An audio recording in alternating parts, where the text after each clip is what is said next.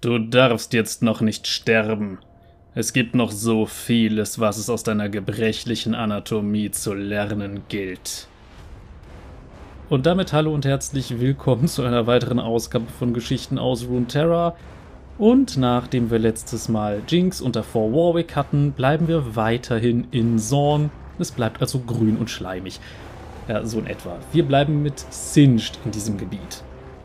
Und jetzt muss ich einen gewissen Running Gag auf meinem Kanal leider wiederholen. Und ja, Singed ist ein unfassbar alter Champion für die League of Legends Verhältnisse. Und bei Singed kann ich das wirklich sagen. Denn die League of Legends Beta damals startete mit 17 Champions. Die sind also die ersten gewesen, die es gab, nämlich Alistair, Annie, Ash, Fiddlesticks, Jax, Kale, Master Yi, Morgana, Nunu, Ryze, Sion, Sivir, Soraka, Timo, Tristana, Twisted Fate und Warwick. Davon hatten wir tatsächlich auch schon einige. Aber wer war denn der 18. Champion? Der erste, der während der Beta veröffentlicht wurde. Singed. Singed zählt also nicht zum Original-Beta-Core-Kader, aber er war zum Beispiel auch der älteste neu veröffentlichte Champion. Und ganz im Ernst, das sieht man ihm auch an. Für die, die jetzt nicht wissen, was jetzt kommt, weil sie zum ersten Mal einschalten, das ist ja auch das, was bei mir hier die Leute auf den Kanal zieht, dieses Projekt. Ähm, wir werden ein bisschen über das Design sprechen, dann werden wir uns die Geschichten ansehen, das heißt, ich werde die hörbuchartig vorlesen und anschließend werden wir dann auch uns so ein bisschen über diese Geschichten unterhalten, beziehungsweise ich werde euch hoffentlich unterhalten mit meinen Meinungen. Nun, was meine ich damit, dass Singed wirklich aussieht wie ein alter Champion? Damit meine ich nicht, dass er eine Glatze hat. Ich meine damit, dass Singed einfach sehr over the top erscheint. Im Sinne von, okay, wie kriegt man diesen Charakter irgendwie markant? Man gibt ihm eine riesige Flasche mit grünem Zeug, die er auf den Rücken geschnallt hat. Okay. Also kann man so machen. Und ja gut, der Kerl ist irgendwie lang und dürr, aber irgendwie doch ein bisschen tanky. Wie sollen wir das darstellen? Hat er halt ein Schild dabei. Das es wirkt sehr zusammengewürfelt. Klar, man sieht ihm an, er soll ein Chemiker, ein Alchemist etc. sein und er passt von der Ästhetik allein wegen der grünen Schleimsache relativ gut nach Zorn. Das stimmt schon, wobei ich da mehr so ein paar Tech-Sachen und vielleicht eine Augmentierung oder sowas passender gefunden hätte. Aber wie gesagt, Singed wurde nicht designt, als es so das Konzept Zorn überhaupt gab. Das ist halt auch so diese Sache sehr, sehr viele dieser Charaktere, insbesondere von den ganz alten Charakteren, die wurden dann später genommen als sowas wie Archetypen für bestimmte Regionen, als diese Regionen dann eingeführt wurden.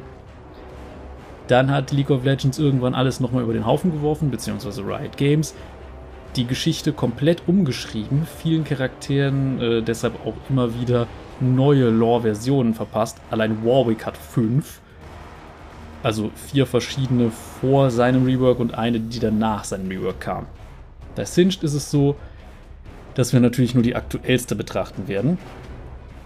Und äh, ja, wie sieht Singed jetzt eigentlich aus? Aus irgendeinem Grund ist er ziemlich einbandagiert. Warum, weiß ich auch nicht. Also er hat einen komplett einbandagierten Oberkörper, eine Art ich glaube, es soll so eine Art Kapuze sein oder ansonsten ist es ein sehr, sehr loser Rollkragen. Ich weiß es nicht. Ähm, und interessanterweise auch Bandagen vor dem Mund, aber nicht über der Nase. Und sehr markant ist, er hat ein einzelnes grünes Auge. Und mit grün meine ich jetzt nicht Irisfarbe grün, sondern wirklich einfach, das Auge ist komplett grün. Generell muss man sagen, dieses Design, auch mit diesen roten Farbsprenkeln durch diese nennen wir es mal Haube oder was auch immer es sein soll, was er da unter dieser Kapuze hat. Oder einen sehr zerfetzten Umhang und die Schulterstücke. Ja, es gibt einen hübschen Kontrast zum Grün. Die Frage ist nur, warum? Wie gesagt, dieses Design wirkt sehr zusammengewürfelt. Und es wirkt auch nicht so wirklich nach einem seriösen Chemiker. Aber gut, dazu werden wir dann gleich kommen. Ich kann nur sagen, in der Geschichte, die wir heute auch noch behandeln werden, die relativ lang wird, der Wirt, ähm, Da sieht man im Hintergrund ein Bild von Singed in einem deutlich passenderen Design, wenn man mich fragt, zumindest was die Kleidung angeht, aber gut, da werden wir noch zu kommen. Gehen wir erstmal in seine Hintergrundgeschichte und dann bewerten wir mal anhand dessen, was er eigentlich in dieser Welt verkörpern soll, dieses Design. Viel Spaß!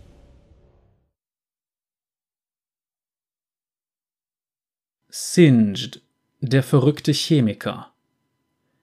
Der verdorbene, undurchschaubare Verrückte, der in ganz Runeterra als Singed bekannt ist, war einst ein gewöhnlicher Mann aus Piltover. Bereits als Kind legte er einen erstaunlichen Intellekt und eine grenzenlose Neugierde an den Tag. Seine Faszination für die Gesetze und Interaktionen der Natur brachten ihm schließlich ein Stipendium für die renommierte Universität von Piltover ein. Es dauerte nicht lange, bis seine Genialität erkannt wurde. Singeds Forschung im Bereich der Naturwissenschaften war beeindruckend, wenn nicht sogar bahnbrechend – doch er bemerkte, dass Piltover seit der Entdeckung von Hextech an nichts anderes mehr dachte als an die Möglichkeiten, die diese Mischform aus Magie und Technologie eröffnete. Singed fühlte sich aufs Abstellgleis geschoben, er musste mit ansehen, wie die Magie von denjenigen als Krücke benutzt wurde, die unfähig waren zu verstehen, wie die Welt funktionierte oder sich einfach einen Kehricht darum scherten. Er wurde zum lautstarken Kritiker dessen, was er als neue und ignorante Modeerscheinung innerhalb der Universität sah. Singed widmete sich stattdessen den Möglichkeiten im Bereich der Chemie, die die Alchemie bot. Die Errungenschaften, die sein gesegneter Verstand diesem Wissenschaftsfeld verschaffte, wurde von den anderen Akademikern allerdings nur belächelt.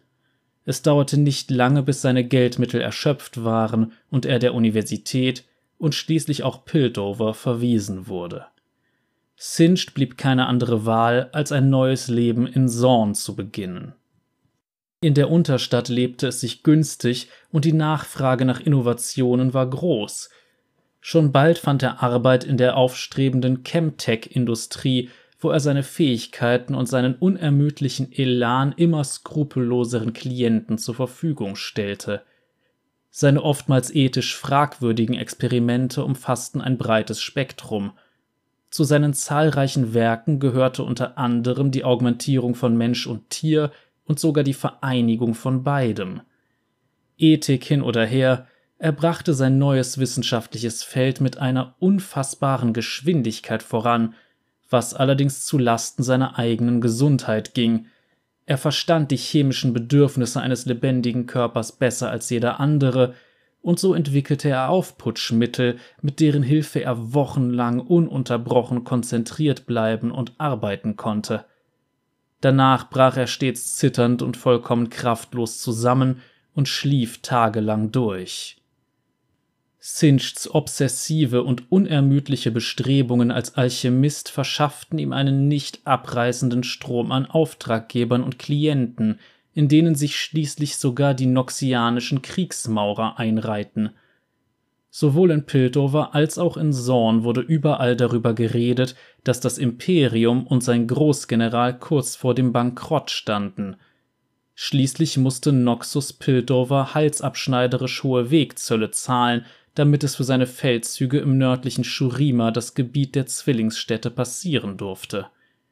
Angeblich würde sich das Imperium schon bald nach neuen und weniger kostspieligen Eroberungsmöglichkeiten umsehen.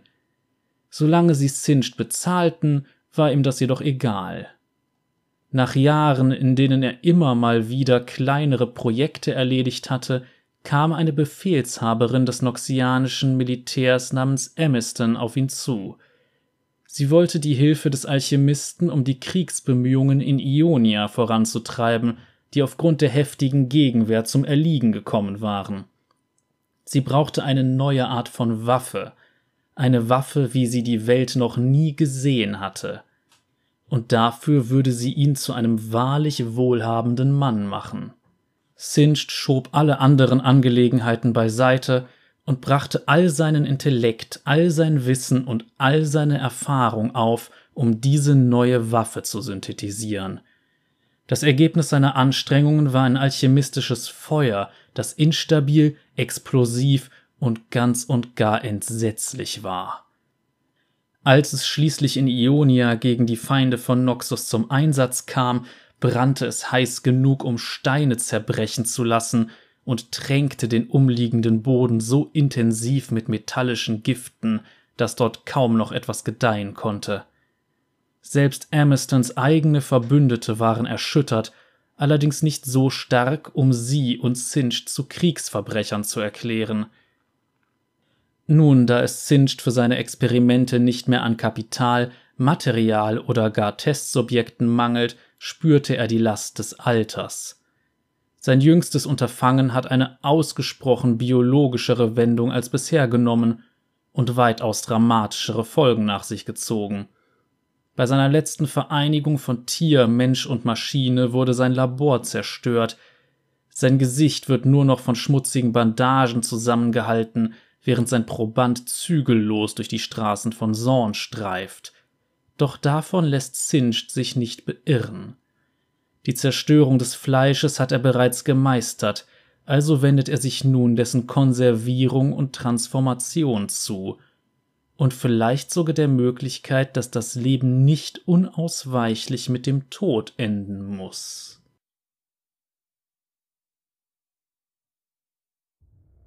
Gut, das war jetzt Singeds Hintergrundgeschichte.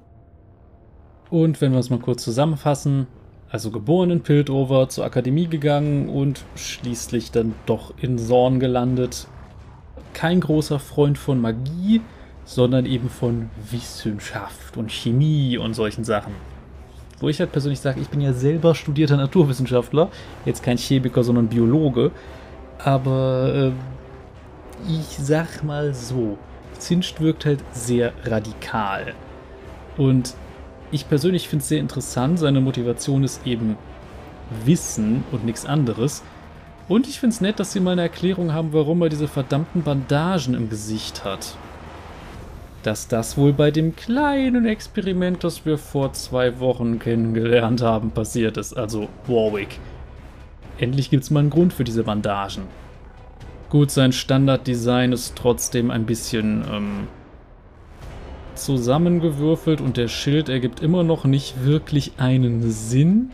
Genauso wenig diese komische große Flasche. Also ich würde bei einem Alchemisten eher erwarten, viele Taschen, vielleicht ein weiter Mantel oder sowas. Vielleicht auch so eine Art Patronengurt voll mit irgendwelchen Reagenzgläsern oder sowas. Aber das ist halt einfach nur bisschen over the top. Wobei ich es auch interessant finde, dass der Kerl so besessen von seiner Arbeit ist, dass er sich halt aufputscht, um wochenlang durchzuarbeiten. Das ist interessant. Es zeigt halt, wie fanatisch der Kerl ist und dass sein Verstand nicht unbedingt ganz so ideal läuft, möchte man meinen. Aber gut, Lasst mal gerne da eure Meinung zu da. Wie gesagt, ich finde, er bräuchte mal ein Visual Update. Also er müsste mal ein bisschen neues Design kriegen, das ein bisschen besser auch passt. Und diese dämliche Riesenflasche muss weg, wenn man mich fragt. Aber das ist einfach nur meine persönliche Meinung. Also, das ist ja im Wesentlichen das Einzige, was ihn so richtig zum Chemiker macht. Er hat halt grüne Flaschen dabei ja gut, da könnte man ein bisschen, bisschen mehr draus machen. Aber gut. Generell finde ich, er hat eine interessante Rolle in der Geschichte. Man hat ja jetzt auch gehört, oh, er hat beim Angriff auf Ionia mitgespielt als äh, ja, Hersteller einer chemischen Waffe. Das ist, glaube ich, auch mit einer der Gründe für die Entwicklung von Riven, die ja ursprünglich in der Noxianischen Armee mitgekämpft hat und schließlich in Ionia geblieben ist. Oder eben auch für beispielsweise ähm, andere Charaktere in Ionia stellt er eine Art Feindbild dar. Zum Beispiel Irelia würde ihn wahrscheinlich sehr, sehr gerne in kleine Schnipsel schneiden. Aber das ist jetzt wiederum was über Charaktere, die wir noch gar nicht behandelt haben. Aber ja, Singed ist entsprechend ein Charakter, der viele Verbindungen zu anderen Charakteren hat, und zwar nicht nur in Zorn, sondern eben auch in Noxus und Ionia. Und das macht ihn zu einem gewissen Schlüsselpunkt in den Geschichten. Eigentlich traurig, dass er dann keine eigene Color Story hat. Dafür hat er halt eine sehr, sehr lange Geschichte. Ein ähnliches Thema hatten wir ja schon mal mit Trundle. Und In diese Geschichte werden wir uns jetzt gleich reinstürzen, allerdings vorher Triggerwarnung. Body Horror. Und zwar ziemlich heftig. Also, es werden da sehr ekelhafte Sachen geschrieben, die mit Körpern angestellt werden. Und für Leute, die mit sowas nicht klarkommen, denen empfehle ich diese Geschichte nicht. Für alle, die meinen, okay, ist doch ganz interessant, dann hört mal rein. Viel Spaß bei dieser Geschichte.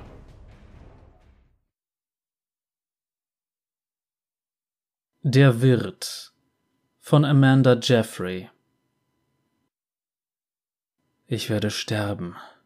Jeder rasselnde Atemzug quält mich.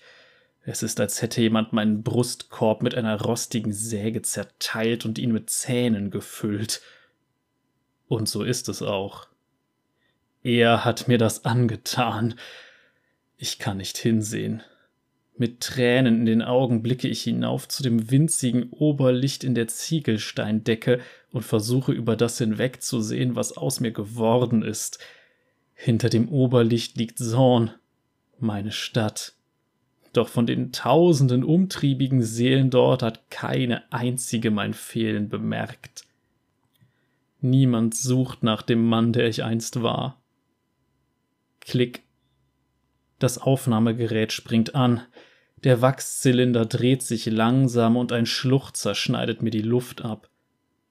Er spricht. Subjektdenker ist nicht funktionstüchtig, Gehör und Wiedererkennung jedoch intakt. Klick. Durch die Tränen und die Verzerrung des Beobachtungsfensters aus dickem grünem Glas sieht der namenlose Mann aus wie ein halb geschmolzener, wächserner Albtraum – tief liegende, nicht zusammenpassende Augen tropfen ein verzerrtes, fahles Gesicht hinunter, und der Verband über seinem Mund sieht mal größer, mal kleiner aus, während er hinter dem Fenster auf und ab geht, um sich ein Bild von meinem Zustand zu machen. Der Blick seines guten Auges wandert von mir zur Quelle eines tiefen Stöhnens, das aus der Ecke meiner Zelle kommt. Ich wende mich der massigen Gestalt zu, die gerade das Bewusstsein erlangt. Glänzende Rohre und Schläuche winden sich um seine ansehnlichen Arme. Nein, durch seine Arme, so dass sie mehr als doppelt so dick wirken. In meinem jetzigen Zustand dem Tode nahe und anders könnte er mich nur zu leicht in zwei brechen. Klick. Subjekt Brecher hat um sechs nach dem vierten Glockenschlag das Bewusstsein zurückerlangt. Früher als erwartet. Vielversprechend. Experiment beginnt um sieben nach dem vierten Glockenschlag. Klick. Nein, nein, nein. Nicht noch ein Experiment. Klick. Lege Operationslinie fest. Subjekt Denker, beantworte die folgenden Fragen so schnell und genau wie möglich. Erste Frage. Wie lautet dein voller Name? Ich mache da nicht mit. Hörst du mich? Ich verlange, dass du mich sofort freilässt. Ich weigere mich an deinem kranken, perversen. Meine Stimme versagt. Klick. Er lässt das Aufnahmegerät sinken und geht zu den Ventilen am Rande des Fensters hinüber. Ohne mich oder das Ding in der Ecke anzusehen, öffnet er eines der Ventile und eiskaltes Brackwasser schleudert mich gegen die Wand. Ich glaube, ich schreie.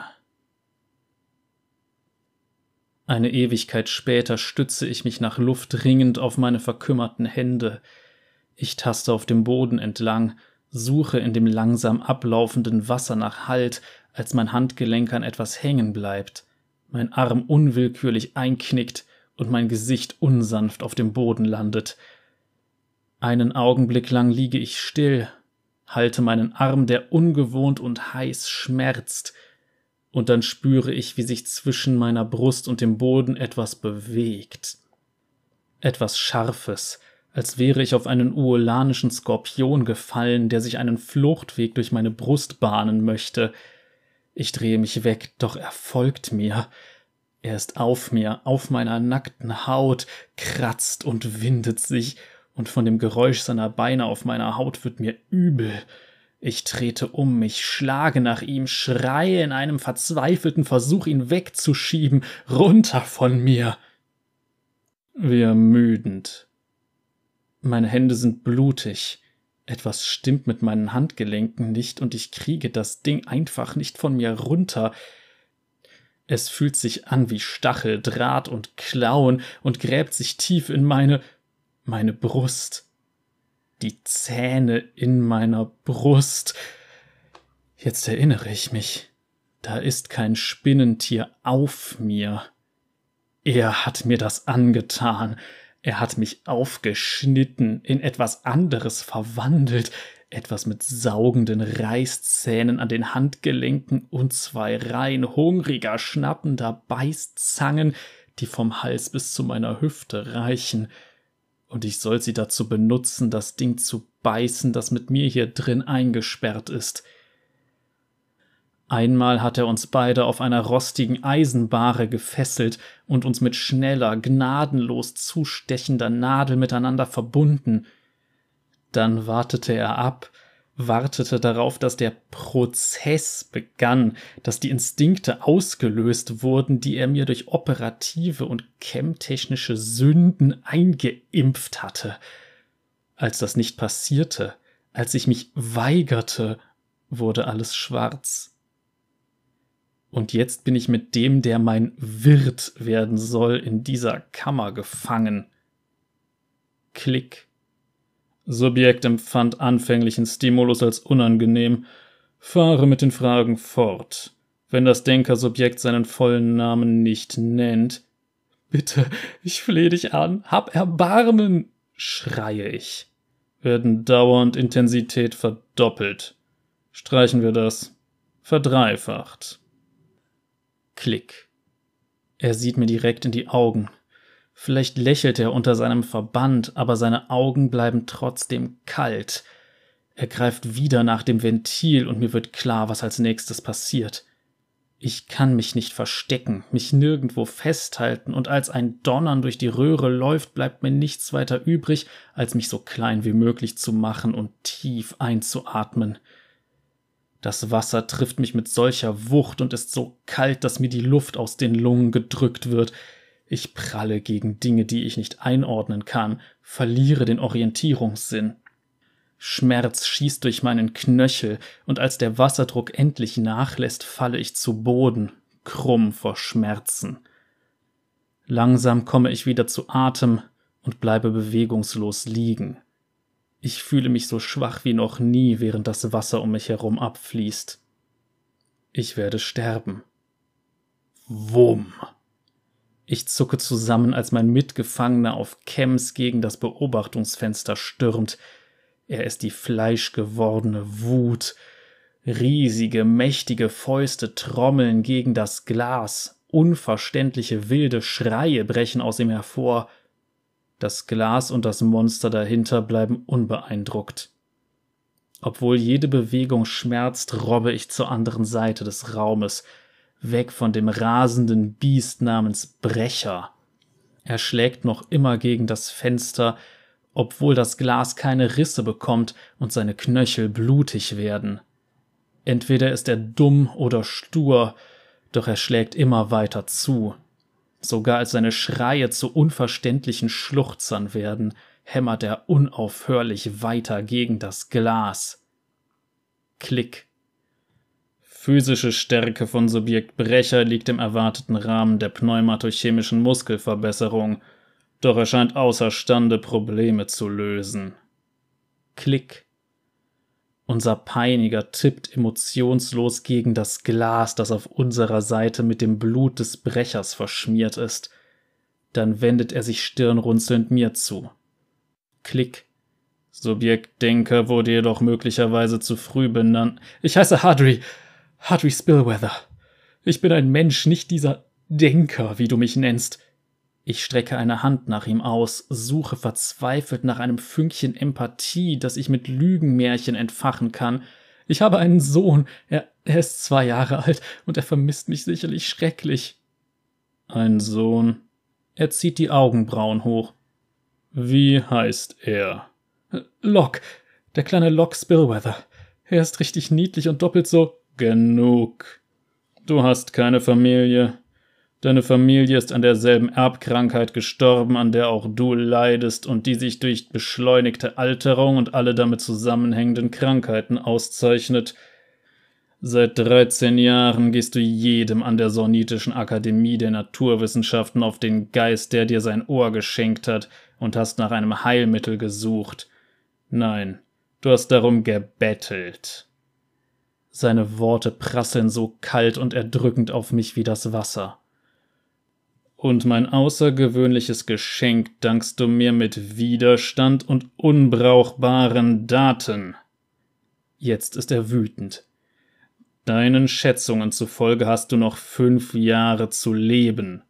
Damit belügst du dich nur selber. Du hast höchstens drei elende Jahre, bevor du ein sabbernder Pflegefall wirst, und es gibt niemanden, der sich so um dich kümmern kann, wie du dich um deine Schwester und deinen Vater gekümmert hast. Darauf kann ich nichts erwidern. Er hat recht. Die Hoffnung auf ein Heilmittel war eben genau das, nur eine Hoffnung.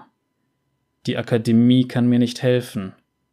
Dort finden sich die hellsten Köpfe der Welt, und jeder von ihnen ist unerreichbar fern. Jeder von ihnen verfolgte seine eigene, profitschürende Agenda, und ich war nur ein weiterer hoffnungsloser Fall. Erbärmlich allein. Ich werde sterben. Doch du musst nicht sterben. Mein Blick zuckt zu ihm hinüber. Ich bin angeekelt, hasserfüllt, zornig, hoffnungsvoll. Wie kann er so etwas sagen?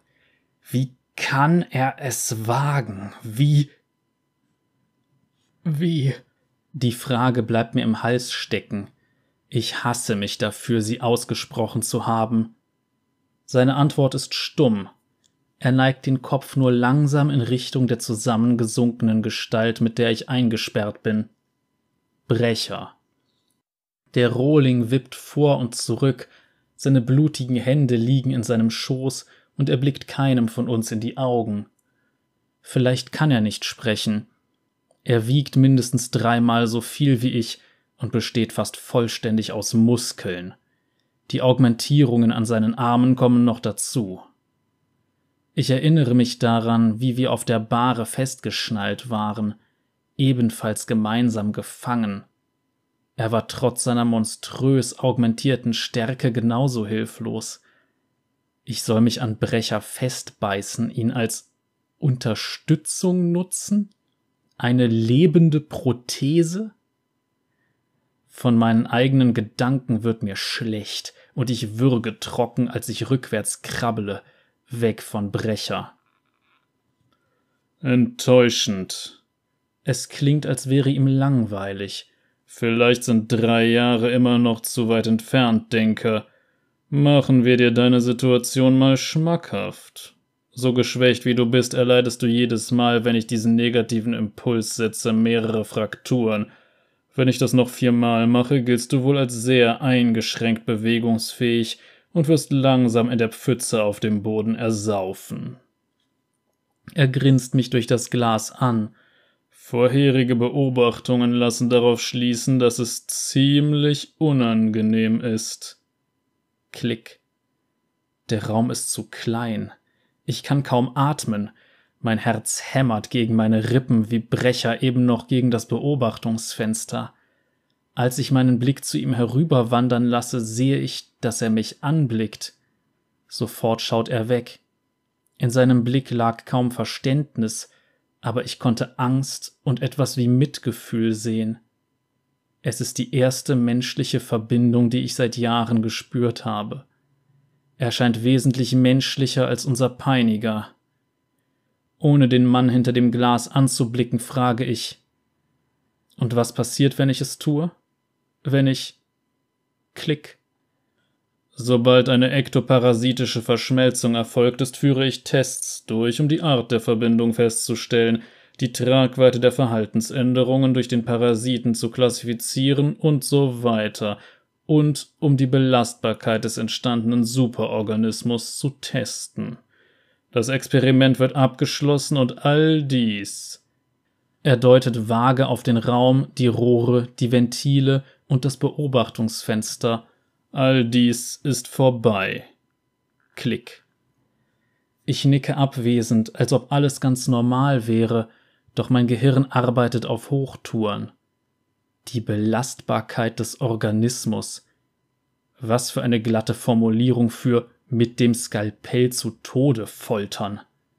Es gibt kein Heilmittel. Zumindest nicht für mich. Es ist ein Todesurteil. Zentimeter um Zentimeter richte ich mich an der Wand halssuchend auf. Ich keuche auf und schwanke kurz. Mein Knöchel ist schon gebrochen und wende mich dann meinem Widersacher hinter der Scheibe zu. Nein. Lange herrscht Stille. Ich kann Sorns Geräusche hören. Aus den Rohren tropfendes Wasser, Pumpen in der Ferne und das tiefe, beruhigende Rumpeln ewig arbeitender Maschinen. Am Rande nehme ich fünf Glockenschläge wahr. Von meinem Peiniger erwarte ich nichts. Als er die Hand ausstreckt, bin ich überrascht. Klick. Das Subjekt ist unkooperativ. Klick. Er dreht das Ventil voll auf. Schmerz. Das Wasser erfasst mich wie eine steinerne Faust und schleudert mich gegen Wände, Decke und Boden. Ich weiß nicht, wo oben und unten ist. Es ist nur laut. Es ist nur dunkel. Es ist eine einzige Qual. Dann Licht. Ein Blitz so hell, dass die Welt hinter meinen Augenlidern golden aufleuchtet. Ein lungenzerfetzender Knall. Und dann nichts. Als ich wieder zu Bewusstsein komme, liege ich mit dem Gesicht auf dem Boden. Mir ist elend und eiskalt. Ich sehe auf. Etwas hat sich verändert. Noch immer schießt Wasser aus den Öffnungen, doch es hat weniger Druck. Durch ein Loch an der Decke strömt Licht herein. Ein Ausweg? Mehr gelbe Blitze, gefolgt von entfernten Erschütterungen. Ein klagendes Schluchzen durchdringt das Klingeln in meinen Ohren. Voller Schreck wird mir klar, dass das Geräusch von Brecher kommt. Er hält sein Gesicht in den Händen, Blut quillt zwischen seinen Fingern hindurch. Er stürmt auf die Wand zu, dreht sich und fällt ins Wasser. Das Wasser. Es steigt. Panisch versuche ich mich auf das Loch zuzubewegen, doch ich komme nicht von der Stelle. Die Zähne an meinen Handgelenken scharren über den mit Wasser bedeckten Steinboden, lassen mir die Haare zu Berge stehen. Ich versuche mich mit schmerzenden Fingern vorwärts zu ziehen, doch ich rühre mich nicht. Ich drehe mich um, um zu sehen, ob ich festhänge, und erbleiche bei dem Anblick, der sich mir bietet. Zertrümmerter Stein, vermutlich genau der Stein, der uns den Ausweg eröffnet hat, drückt schwer auf meinen unteren Rücken. Ich will danach treten, doch nichts passiert. Ich will mich dagegen aufbäumen, doch nichts passiert. Ich versuche alles, ich schreie, winde und drehe mich. Langsam rutscht der Block von mir herunter und fällt platschend zur Seite. Das steigende Wasser um mich herum färbt sich rot. Ich spüre meine Beine nicht. Das Experiment endet um zwei, nein, drei nach dem fünften Glockenschlag. Ich drehe mich um, gerade rechtzeitig, um den Mann mit den Verbänden gehen zu sehen. Einen Augenblick später wird es dunkel. Die Explosionen, meine Lähmung oder mein Widerstand welche dieser Variablen hat wohl sein kostbares Experiment ruiniert? Verdammt soll er sein. Ich schaffe es, mich zwischen dem Geröll aufzusetzen. Im schwachen Licht von Sorn sieht mein Blut schwarz aus. Es fühlt sich an, als ob die Wärme meinen Körper verlässt und ich von innen heraus erfriere. Mir bleibt nichts. Schluchzen.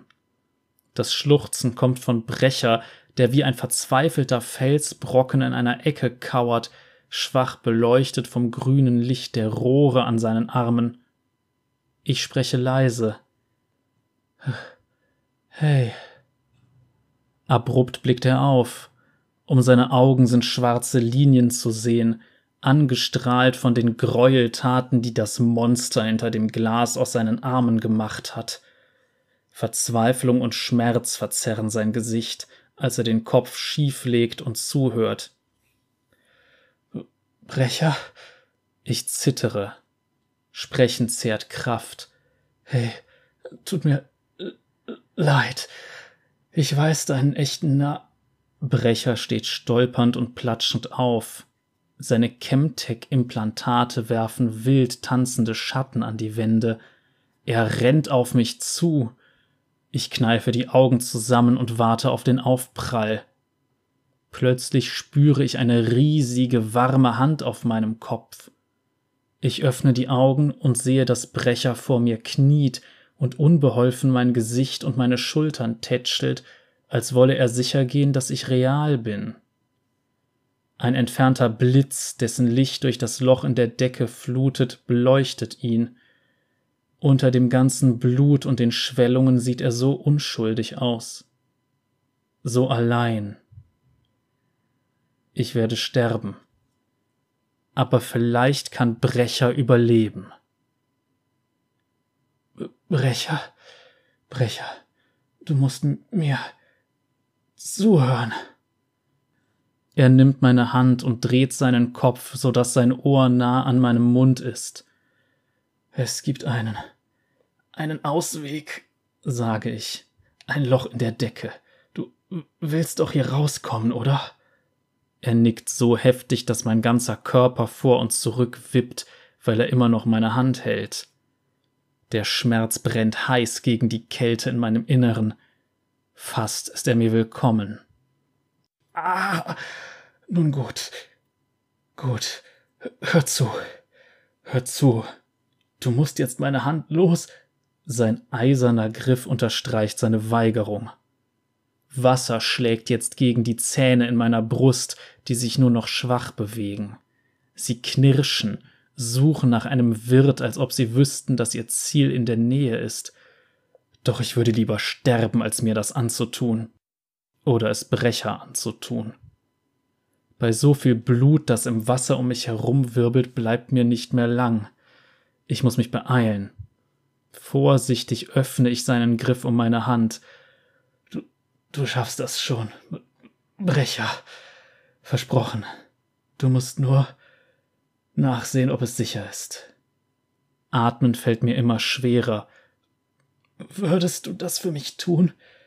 Dann kommen wir beide hier raus.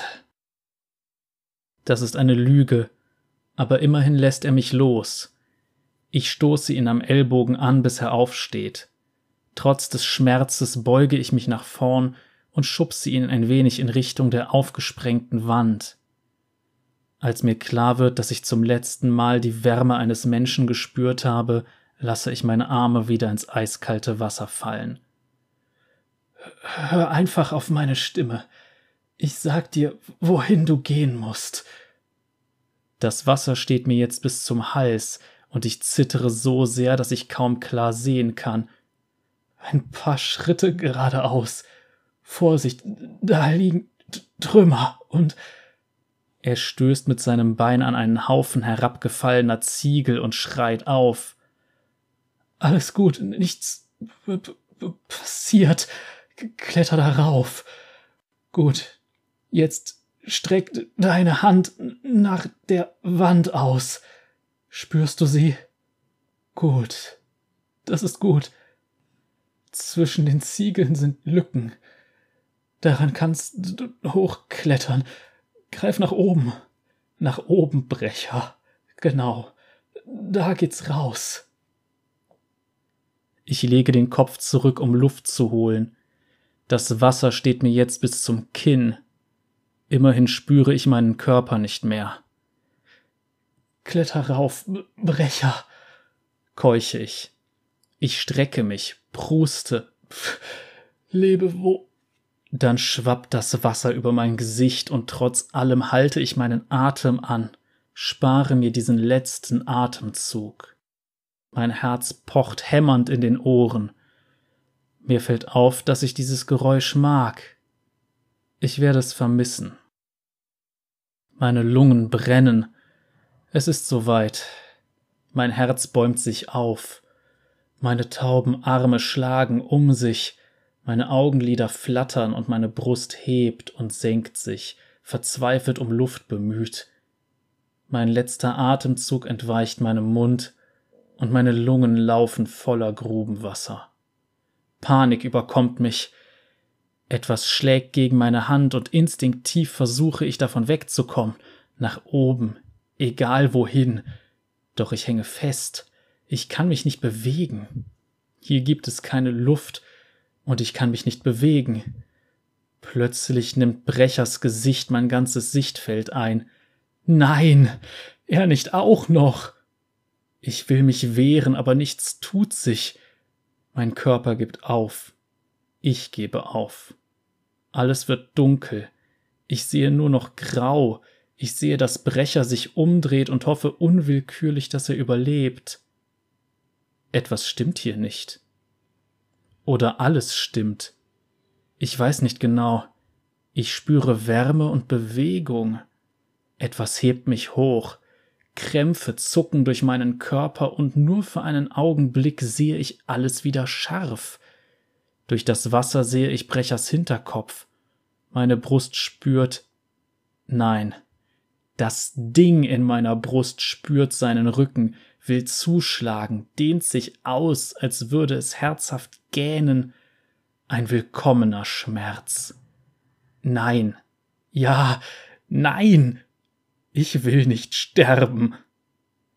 Als die Zähne in meiner Brust zubeißen, als ich sie in seinen Nacken schlage, knirsch. Ich, wir leben. Wir sind noch immer unter Wasser, doch unsere Lungen sind voller Luft und leer. Unsere Gliedmaßen sind stark und mächtig und schwach und gebrochen. Wir können wieder sehen, das konnten wir immer. Ich, wir stoßen uns von der Wand ab, gleiten durch das Wasser in Richtung des Lichts. Ich, wir heben unsere Hand, um eine Metallstange aus dem Weg zu schieben. Unsere Hand ist erschreckend groß und weiter links als gedacht. Fast verfehlen wir die Stange. Wir passen uns an. Jetzt geht es. Wir können sie ganz leicht schieben. Die Stange gleitet zurück. Wir rudern mit den Beinen, schwimmen zu dem Loch in der Decke, ziehen uns das letzte Stück nach oben. Wir fallen auf das Dach draußen. Luft. Wir husten Wasser aus einer unserer Lungen, während die andere tief Luft holt. Nein, nicht unsere Lunge, meine Lunge. Meine Herzen schlagen kraftvoll und schnell, meine Gehirne arbeiten auf Hochtouren. Dank meiner mächtigen Arme kann ich das Gebäude hinabklettern. Als meine Füße auf dem Boden aufkommen, scheint er gleichzeitig weiter weg und doch näher, aber etwas verschoben zu sein. Mein Gehör ist genauer, als ich es mir je erträumt habe. Dem Geruch nach befinden wir uns tief in Sorn, um mich herum stehen kaputte Container, häuft sich windender, durchnässter Müll. Wir sind im Hof einer alten Fabrik. In einiger Entfernung lehnt hoch über uns ein Teil des gefallenen Turms unsicher gegen einer Wand des Abgrunds. Gelbe Blitze und tiefes Grollen zeugen von weiteren, kleineren Explosionen. Von der Ursache meiner Freiheit, der Grund für meine Schöpfung. Das Geräusch von weiteren Trümmern, die hinter mir zu Boden fallen, erschreckt mich und ruft mir ins Gedächtnis, wie nah ich dem Tod war. Durch ihn. Hier kann ich nicht bleiben. Angst. Ohne dass ich es will, renne ich los. Rennen ist belebend. Ich bin überrascht, wie schnell die Welt vorbeizieht, wie leichtfüßig ich mich bewege. Schnell wie der Blitz bin ich in einer Gasse, verschwinde darin, ein Tor versperrt mir den Weg, doch ich habe schon lange einige aus der Wand hervorstehende Rohre gesehen, an denen ich entlang springen kann. und ein herunterhängendes Geländer, mit dem ich mich darüber schwingen kann. Keines meiner vorherigen Ichs hätte das geschafft, doch mein jetziges schon. Es ist so einfach. Die Landung ist geräuschlos und verlangsamt mich kaum. Der Aufprall tut weh, denn eine meiner Wirbelsäulen ist gebrochen, doch die Verletzung liegt in weiter Ferne, hat kaum noch Auswirkungen. Meine Stärken ergänzen einander, erkennen und gleichen meine Schwächen aus. Ich habe mich noch nie zuvor so gefühlt. Besser als ich war, vollständiger, zufrieden mit mir. Ich trabe weiter, verlasse die Gasse und treffe auf eine kleine Menge, die eine Kirche der glorreich Entwickelten verlässt.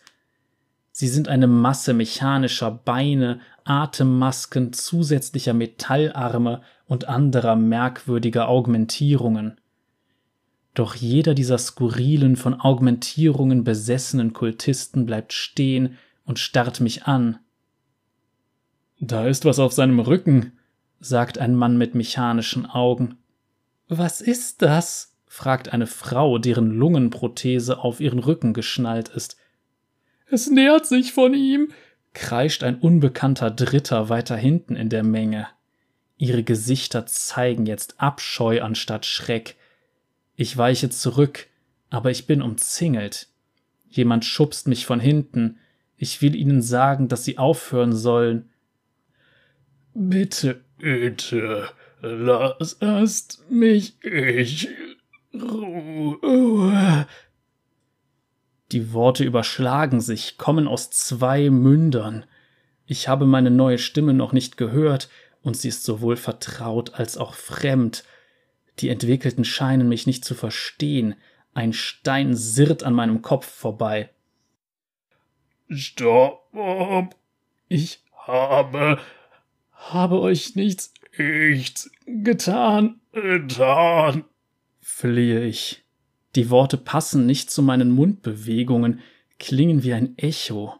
Meine Stimme gehorcht mir nicht, und diese Menschen hören mir nicht zu. Ein Mann mit gelben Haaren tritt aus der Gruppe hervor, schnallt sich im Gehen eine hammerartige Prothese an sein augmentiertes Handgelenk, erhebt sie zum Angriff. Lasst mich in Ruhe, habe ich gesagt. Das ist meine richtige Stimme, klar wie ein Glockenschlag, harmonisch in ihrer Dissonanz. Doch Worte sind zwecklos. Panisch blicke ich mich um und sehe ein Dampfrohr, das über mir die Gasse kreuzt. Kurz bevor mein Angreifer zuschlägt, springe ich hoch und zerre das Rohr herunter, um seinen Schlag zu parieren. Der Hammer durchschlägt es und kochend heißer Dampf schlägt ihm ins Gesicht. Er stolpert schreiend zurück. Während ich fliehe, höre ich ihre Rufe und Drohungen hinter mir. Ich kenne das Ziel meiner Flucht durch die gepflasterten Gassen nicht. An Mietshäusern vorbei, Läden, zwei Kanalklärern auf Stelzen und einem Verkäufer auf Sprungfedern. Ich renne Treppen hinauf, schlittere um Kurven. Ich sprinte über eine der kleineren Brücken, meine Schritte hallen metallisch klirrend wieder, als mir plötzlich ein vertrauter Geruch in die Nase weht. Ich hocke mich hinter einen leeren Stand und atme tief ein. Irgendwo in meinem Gehirn regt sich eine Erinnerung an den Geruch. Ich bin schon einmal hier gewesen. Mit Mama. Sie gab mir zwei Dichtungen für die Haferschleimfrau, und ich habe eine dampfende Schüssel davon heimgetragen. Heim. Bei dem Gedanken schießen mir die Tränen in die Augen. Dort kann ich mich verstecken, mich ausruhen. Dort ist es sicher. Es ist nicht weit. Als ich jetzt losrenne, habe ich ein Ziel. Drei Steintreppenabsätze an der Abgrundseite empor, am alten kaputten Glashaus vorbei, dann zwei Straßen entlang, bis ich an den Rand des Fabrikwaldes komme. Ehe ich mich versehe, stehe ich vor dem Gebäude, das einst mein Zuhause war – es ist nur noch eine verkohlte Ruine übrig, die schon lange leer steht. Mein Gehirn versucht das zu verstehen. Das war mein Zuhause. Nein, war es nicht. Ich habe hier mit meiner Mama und meinem Bruder gelebt. Nein, habe ich nicht. Sie hat die Wände gelb gestrichen und gesagt, das wäre flüssiger Sonnenschein. Ich bin noch nie hier gewesen. Vorsichtig steige ich die von unendlich vielen Regengüssen malträtierten Stufen empor.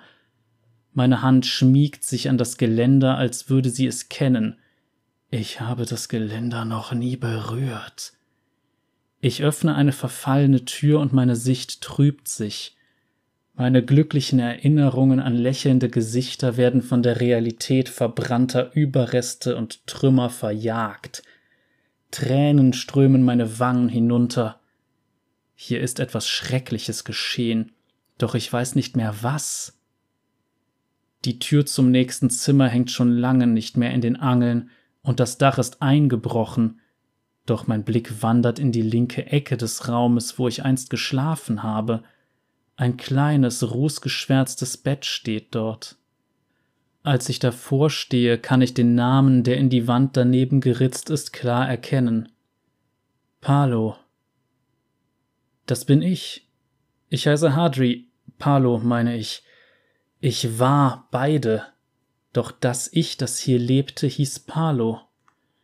Hadris Mutter ist bei der Geburt gestorben, doch Palo wurde von seiner Mutter aufgezogen. Was ist hier passiert? Ein Unfall? Ein Angriff?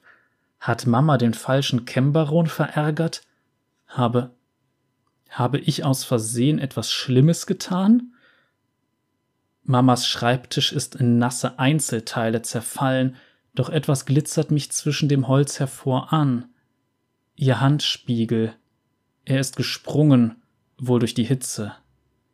Ich hebe ihn auf. Als ich Hardry war, konnte ich es nicht ertragen, das anzusehen, was der Mann mit dem Verband aus mir gemacht hatte, doch das liegt ein ganzes Leben zurück. Ich bin jetzt so anders, und ich muss es wissen.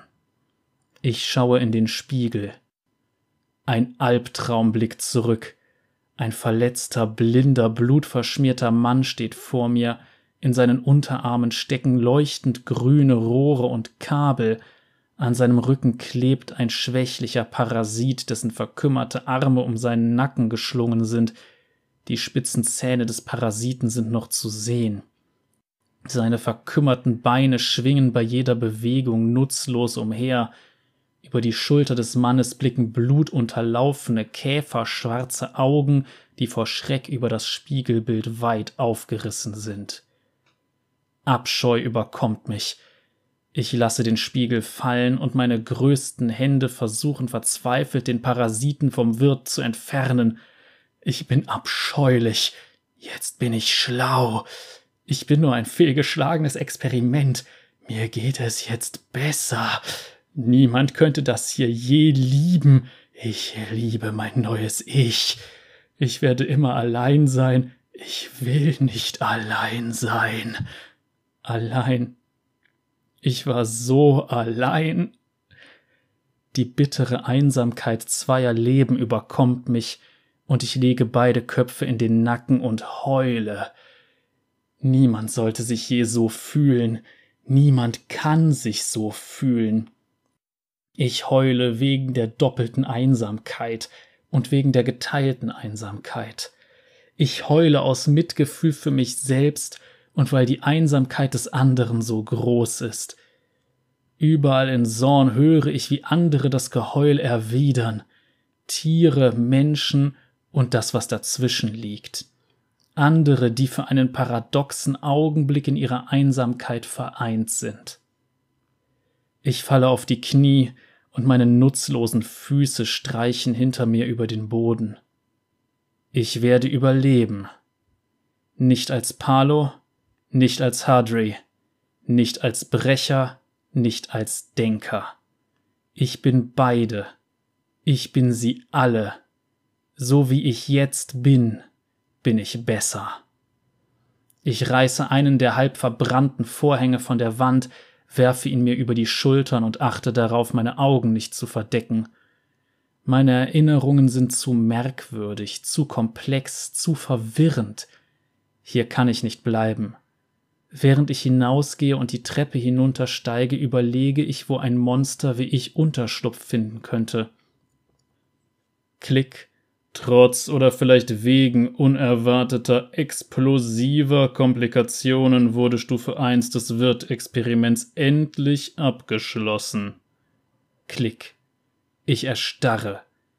Mein Peiniger steht auf der schmalen Straße vor dem Haus und richtet eine pneumatische Pfeilpistole auf mich. Die Fläschchen voller unbekannter Flüssigkeiten an seinem Gürtel klirren wild. Es brennt und ein Beutel auf seinem Rücken lässt vermuten, dass er noch mehr schreckliche Dinge dabei hat. Er hat mir das angetan. Wut kocht in uns hoch. Meine Herzen spüren den kräftigen Schlag des jeweils anderen durch unsere Brustkörbe. Instinktiv trete ich einen Schritt auf ihn zu. Das ist keine gute Idee, sagt er warnend. Beiläufig richtet er die Pfeilpistole zur Seite, drückt ab, und ein Pfeil spießt einen grünen Käfer auf, der an der Wand entlang krabbelte. Ich sehe schreckerfüllt zu, wie die Flüssigkeit aus dem Pfeil den Körper des Käfers fast augenblicklich auflöst. Seine Schreie hallen laut in meinen vier Ohren wieder. Er hat schon nachgeladen und zielt wieder auf mich. Ich hebe zwei meiner Hände. Klick die folgenden Fragen sind für Denker. Antworte zügig, ansonsten muss ich motivierend einwirken. Was? Ruhe. Erste Frage. Wie lautet dein vollständiger Name? Die Pistole bleibt auf mich gerichtet, während einer seiner langen Finger über dem Aufnahmegerät schwebt.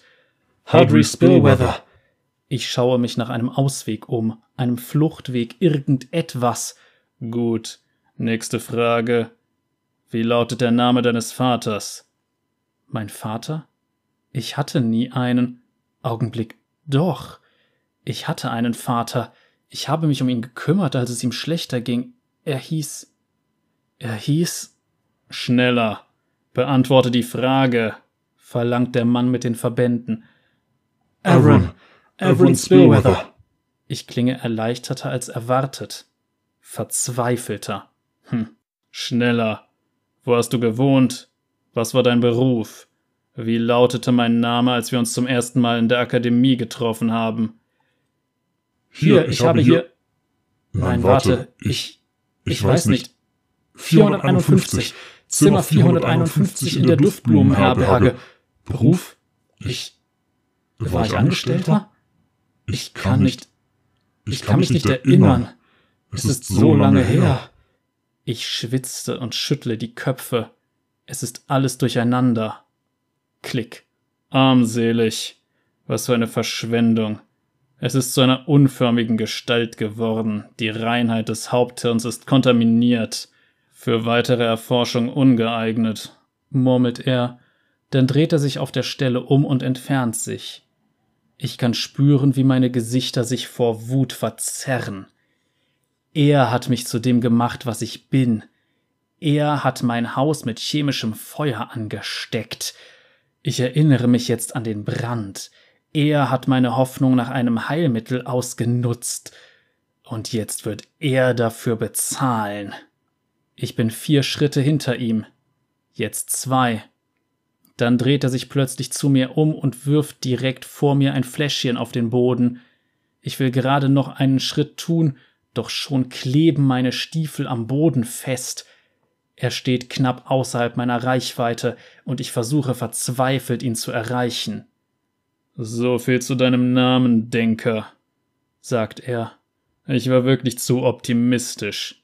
Dieser Fehler wird mir nicht noch einmal unterlaufen. Er macht einen großen Schritt zurück und setzt seinen Weg durch die schmale Gasse fort. Levengasse. Ich erinnere mich genau. Sobald er außer Sichtweite ist, kniee ich mich hin und schnüre meine Stiefel weit genug auf, um herauszuschlüpfen. Mit einem einzigen kraftvollen Sprung hefte ich mich barfuß an seine Fersen.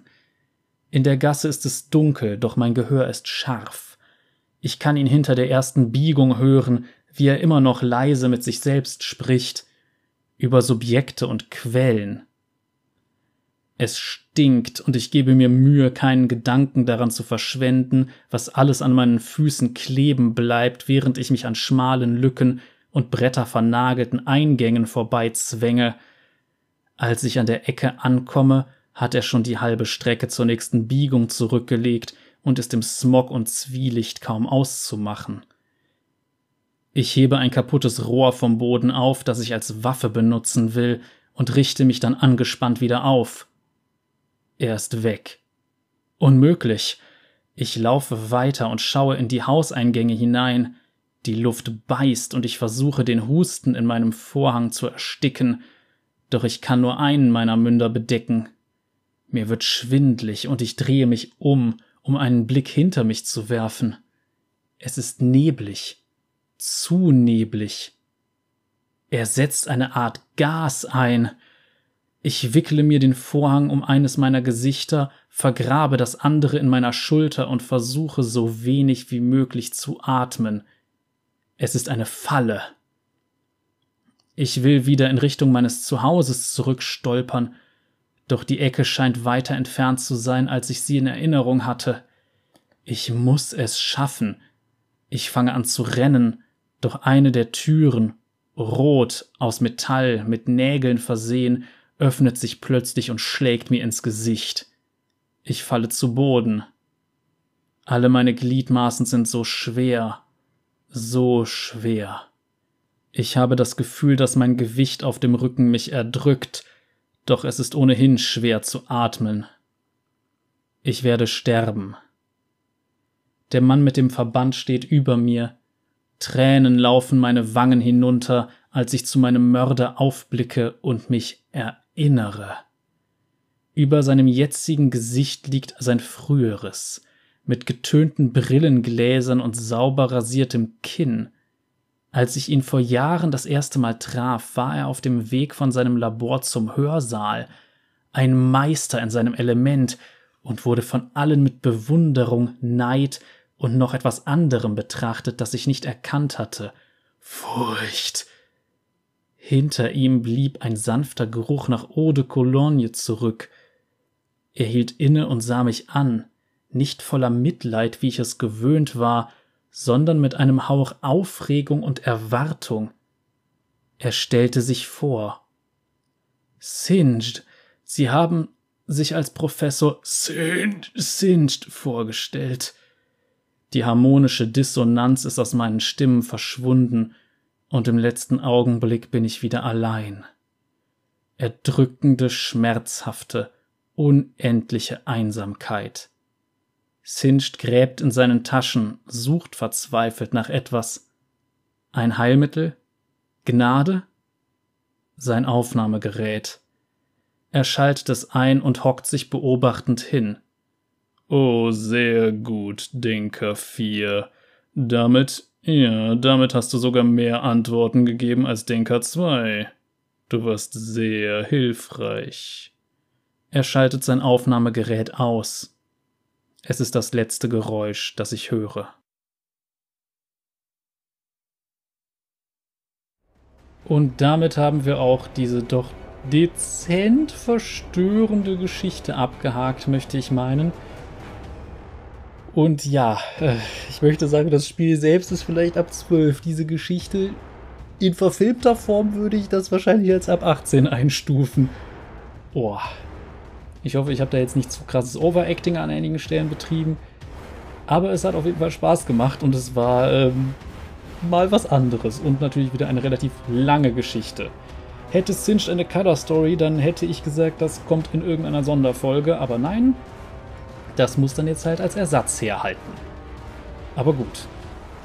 Ihr seht zumindest in dieser Geschichte sehr deutlich, Singed ist sowas wie der Viktor Frankenstein von League of Legends. Und was er so typischerweise macht, er sucht sich Leute als Testsubjekte aus, die, naja, niemand vermissen wird und ist an sich ein angesehener Chemiker. Natürlich, vielleicht kann man so ein bisschen was sagen, dass seine Methoden wahrscheinlich umstritten sind und es gibt wahrscheinlich auch Leute, die meinen, na gut, der Kerl ist ein Kriegsprofiteur. Also er wird wahrscheinlich nicht komplett perfektes Ansehen genießen, aber das wissen wohl nicht so viele, dass er da in seinem kleinen Privatlabor solche Experimente vornimmt. Man sieht auf jeden Fall dadurch, dass er diese Bandagen trägt, das ist nach der Sache mit Warwick. Ist also verhältnismäßig aktuell. Er hat sein Labor wieder aufgebaut, beziehungsweise sich in einer alten verlassenen Fabrik was eingerichtet, so wie es aussieht. Und wie ich das jetzt verstehe, ist ja sein Ziel sowas wie Unsterblichkeit. Aber die Methode dazu ist etwas Neues. Also das Ziel, was er momentan hat, scheint zu sein, eine Methode zu entwickeln, mit der Denker quasi seine komplette Persönlichkeit behält. Und ich muss sagen, das war in dieser Geschichte schon ein ziemlich übles Ende, als es dann hieß, ja, Denker 4. Nach dem Motto, der hat sowas schon dreimal gemacht. Und äh, dann wird Denker 4 wohl auch nicht der letzte sein. Es könnte also gut sein, dass Singed meint, dass er sich irgendwann mal als Parasit an einen jungen, starken Körper heften könnte, den er wahrscheinlich auch entsprechend aufgemotzt hat, aber so, dass er seine komplette Persönlichkeit und Erinnerungen alleine beibehält. Das ist wahrscheinlich sein Ziel. Und das ist sehr, sehr, sehr verstörend. Und ich finde es sehr interessant, auch wie die Geschichte geschrieben wurde. Insbesondere dieses häufige, sich wiederholende Ich werde sterben dass das immer wieder halt kam in den elenden Situationen, wenn es halt wirklich so aussieht, nach dem Motto, es gibt keinen Ausweg, es ist vorbei. Und dann gab es eine Zeit, in der das überhaupt nicht vorkommt. Und ganz am Ende kommt es dann wieder. Und ja, in dem Sinne, es ist tragischer Horror, was wir da gerade durchgenommen haben. Und klar, das ist Horror ohne Jumpscares und sowas. Das ist ja jetzt auch kein Fiddlesticks. Aber es ist heftig. Und wie gesagt, bei sowas wundere ich mich dann, dass League of Legends ab 12 ist, aber gut, im Spiel merkt man davon ja nichts. Ich würde mir nur wünschen, dass sie bei Sinch so ein bisschen das Design überarbeiten würden. Aber gut, damit haben wir jetzt einen, äh, sagen wir, Schlüsselcharakter für die Geschichten vieler anderer. Und natürlich auch einen mit der wohl übelsten Geschichte überhaupt ähm, mal behandelt. Und jetzt kommen wir, würde ich sagen, zur Abstimmung fürs nächste Mal. Das passiert in meinem YouTube Community Tab. Wer das also nur über Spotify oder sowas hört, dafür müsst ihr schon auf meinen YouTube-Kanal gehen. Wenn sich jetzt Leute fragen, wie kommt man da hin? Ihr klickt auf den Kanal und klickt dann auf Community. Da ist immer die aktuelle Abstimmung. Nicht zwingend ganz oben, wenn ich irgendwas anderes nochmal gepostet habe, aber das ist dann wieder eine andere Sache.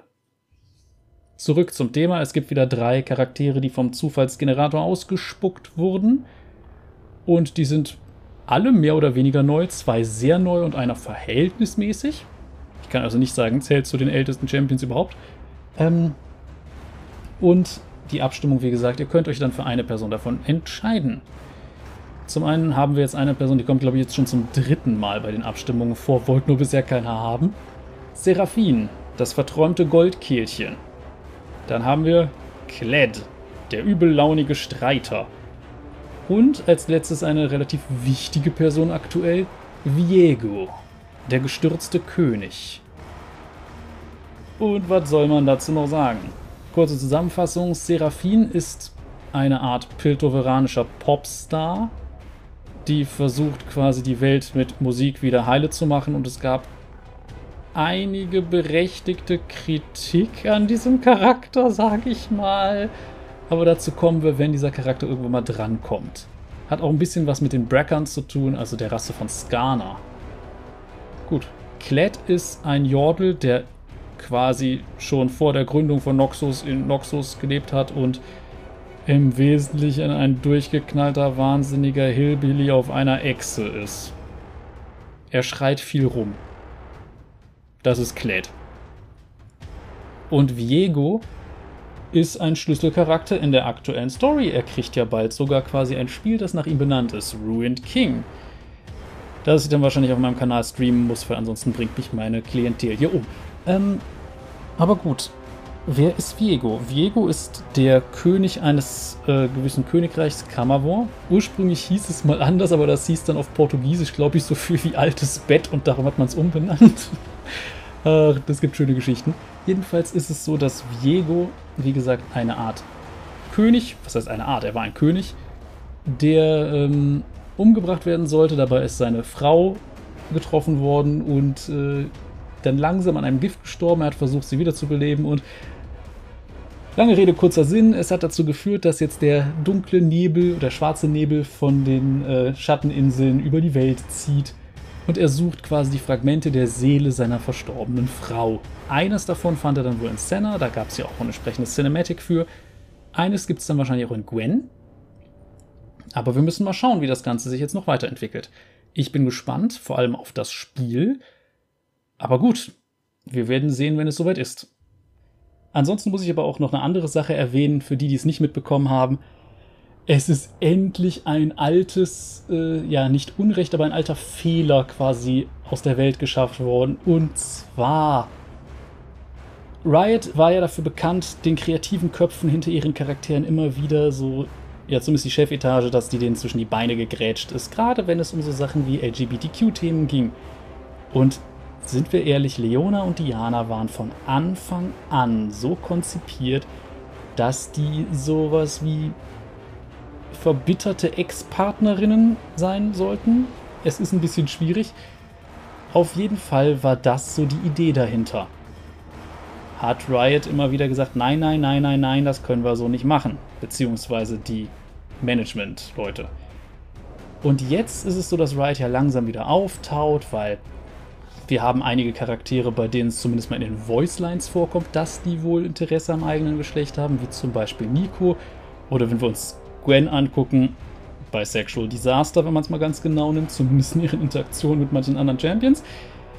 Und äh, ja, entsprechend äh, langsam tauen die auf und natürlich passend zum passenden Monat hier jetzt gerade, Juni, also Pride Month, haben Leona und Diana eine Geschichte über ihre gemeinsame Vergangenheit bekommen. Und ja, sie knutschen rum. Endlich gut gemacht, Riot. Also diese Geschichte heißt, glaube ich, auf Deutsch Erhebe dich mit mir, im Englischen Rise with me.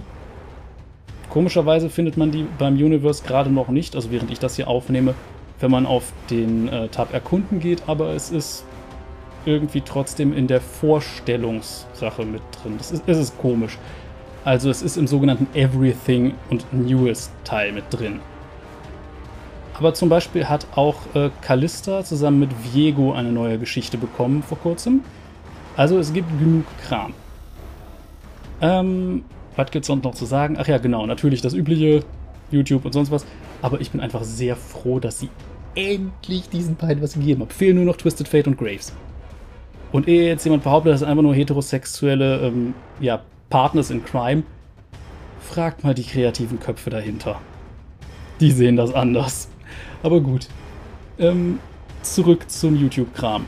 Also, Ihr könnt mir wirklich aushelfen, indem ihr zum Beispiel ein Däumchen da lasst, Kommentare, Abo, falls ihr das noch nicht getan habt und eventuell die Glocke, falls ihr das auch noch nicht getan habt. Oder ihr könnt das Ganze teilen, falls ihr noch andere Lore-Nerds kennt. Und für die, die jetzt gerade sich darüber aufgeregt haben, dass ich jetzt so schön den LGBTQ-Advokaten mache, diese Leute existieren, das nimmt euch nichts weg. Ich finde es gut, wenn man Diversität in einen Cast von über 150 Charakteren einbaut. Es ist blöd, immer nur das Gleiche zu sehen. Ich freue mich auf Abwechslung. Und das ist was, was wir gerade bekommen, speziell in diesem Bereich. Und die Geschichte ist auch so schön. Ach ja, sollten die beiden Charaktere irgendwann mal drankommen, dann werde ich mit tränenverschmierten Augen diese äh, Geschichte vorlesen. Die ist wirklich sehr schön. Und ja, ich mag so romantischen Scheiß halt. Und für die, die jetzt mit sowas überhaupt nicht klarkommen und meinen, das ist mir alles hier viel zu woke, sorry, dann ist mein Kanal nicht der richtige für euch. Tschüss. Aber gut. Ansonsten noch, falls irgendein Homophober oder Transphober sonst wie Scheiße in den Kommentaren landet, sorry, solche Leute blocke ich direkt weg. Mit sowas gebe ich mich hier nicht ab. Aber zurück zum anderen Kram. Ihr könnt natürlich, wie gesagt, den ganzen YouTube-Kram machen. Und äh, ansonsten sehen wir uns dann in der nächsten Folge wieder wahrscheinlich, würde ich sagen. Mal schauen, wer das wird. Das kann ich momentan noch nicht ablesen. Ich bin mal gespannt. Bis dahin, Cheerio.